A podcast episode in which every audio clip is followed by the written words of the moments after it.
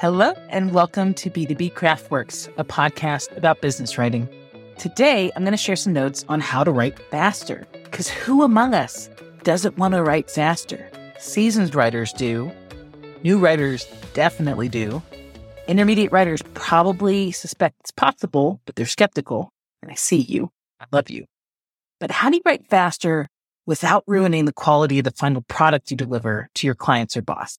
What if I told you there are three things you can use today to start writing faster and not only not ruin the quality, but actually improve it? Here we go. I know it's wild. But please note, I did not say that these are not painful strategies. These three may hurt, but it's the only way to get your chicken to the other side of the road, so to speak. Step number one, treat your perfectionism. I'm really sorry if I'm the first person to tell you this.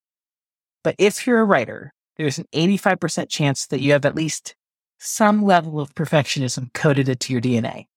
It's not the perfectionism like it has to be written in 12 point Calibri and so help me if it's 12.5, because that thought does pop up from time to time. And a sweet writer's block hack is if you change from a serif font to a non serif font or vice versa, unblocks my brain every time. But anyway, it's perfectionism like laboring over a sentence or a paragraph in a first draft for more than two minutes. The fix there is that you need to have the thought and type it out and be done with it. It's perfectionism like spending more than an hour and a half on an outline of just about any. And the fix there is big ideas, short sentences, bam, bam, bam, get it done. And it's perfectionism like letting almost any feeling interrupt the work that you're doing. And the fix there is that writing the kind that we do, at least, does feel personal at first, but we can train ourselves to not see it that way so we can get through the early stages of the work more quickly. Ultimately, perfectionism seems like it's you holding yourself to a really high standard, and that's a good thing. But in reality, it's you preventing yourself from delivering anything that's not born fully shaped and perfect all at once, which is a bad thing because that's called a high pressure situation, my friend. And usually we don't get into writing because we thrive under high pressure situations, you know? So you might sit down and think to yourself, if I think and labor on this, A plus content is just going to come out of my hands, be on the page, and I'll be done with this an inch at a time. But that is not how it works most of the time. So here's what really needs to go on behind the scenes of your writing day if you want to write fast. Step one, I will think and layer A plus content out on the page for a half an hour and I'm going to make a great outline. Step two, I'm going to literally write any nonsense that comes to mind on this topic to fill out that outline according to the plan. And I'm going to create, and I'm going to create a first draft. Maybe I'm shooting for C plus content.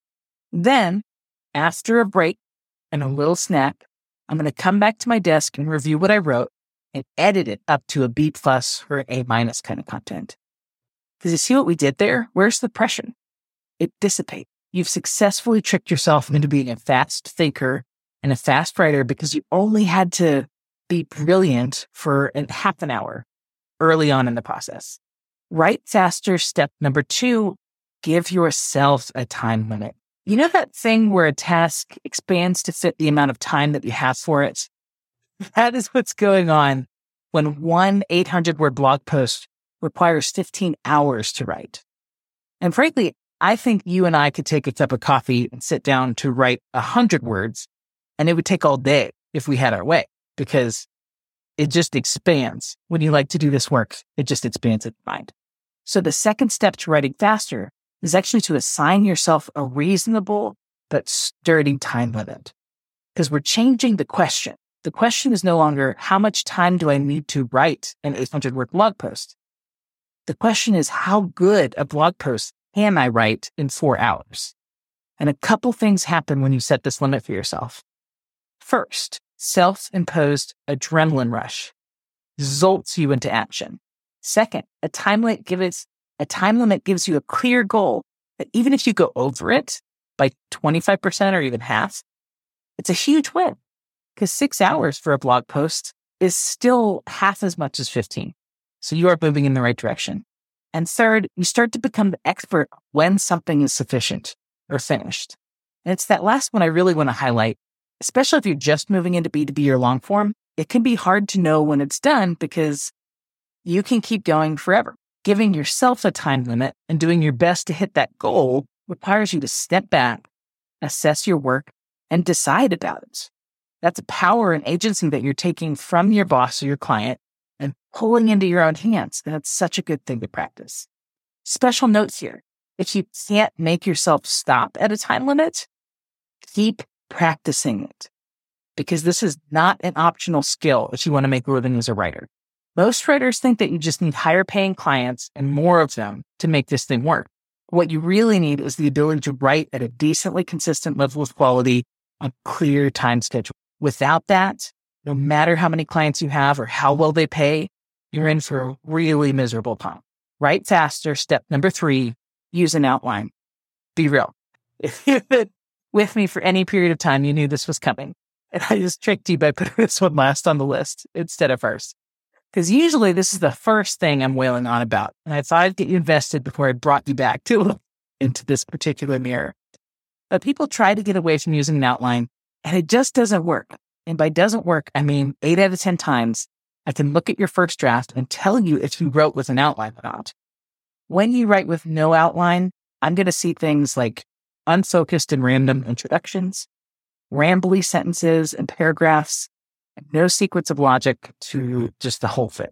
When you write with an outline, I'm going to see things like a focused introduction and a matching conclusion that brings everything to just the sweeping, meaningful end. I'm going to see contained sentences and paragraphs that build on each other. And I'm going to see a clear sequence of logic that carries throughout the whole piece. But that's just the end product, the really good end product. The outline also helps you write faster because you're breaking up this large, significant project into smaller pieces. So instead of, I'm going to sit down and give birth to this 800 word blog post, it becomes, I'm going to write a 100 word introduction about blank and a matching 100 word conclusion. Then I'm going to write three 200 word sections about blank and blank, and blank. And then you can piece it all together without losing the sense that there is a big picture that you're bringing the reader to. Not to mention, now you can run this outline by your boss or client before you spend hours on it to create a first draft. You're catching major strategic or structural problems by doing that. And ultimately, that's going to speed you up and make you deliver better work more quickly. When you build an outline, you're thinking big picture, you're capturing that big picture on a map. Using a map will get you through a forest faster. Not using a map will get you through the forest slower. If at all, use a map. Those are my three tips for writing faster and better. And this was actually all a big trick because this is my way of buttering you up to the next season of the B2B writing seminar. This is an eight week writing intensive that teaches you how to teach like a highly paid B2B writer and elevates your writing to a more sophisticated level. And at the end of it, you're going to be left with a hundred percent original clip by you that shows off your writing talent. So I have a link in the show notes if you want to see more information about this, but I'll probably mention a couple more times. The next live round is running October 7th through November 18th. And it's every Fridays for about two hours. And it is a really powerful experience that helps you break down and absorb the knowledge that goes into B2B writing and come out the other side with a brand new clip that showcases your talents. So this is going to be the fourth time we've gone through it. This is a great fit for people who want to increase the sophistication of their writing by going deep on the how, what, why of B2B. If you want gentle but direct feedback from me on how you can improve your writing to land better clients, and if you love talking about or hearing about the intricacies of language and overthinking just about everything that goes on the page, that's what we do. And my favorite part, of course, is that once you enroll, you're actually welcome to join us every time we do it again. So we're running this three times a year and you can come through and get live feedback on client work and just really elevate the kind of writing you do so you can land better clients and do more fulfilling work. Thanks for listening.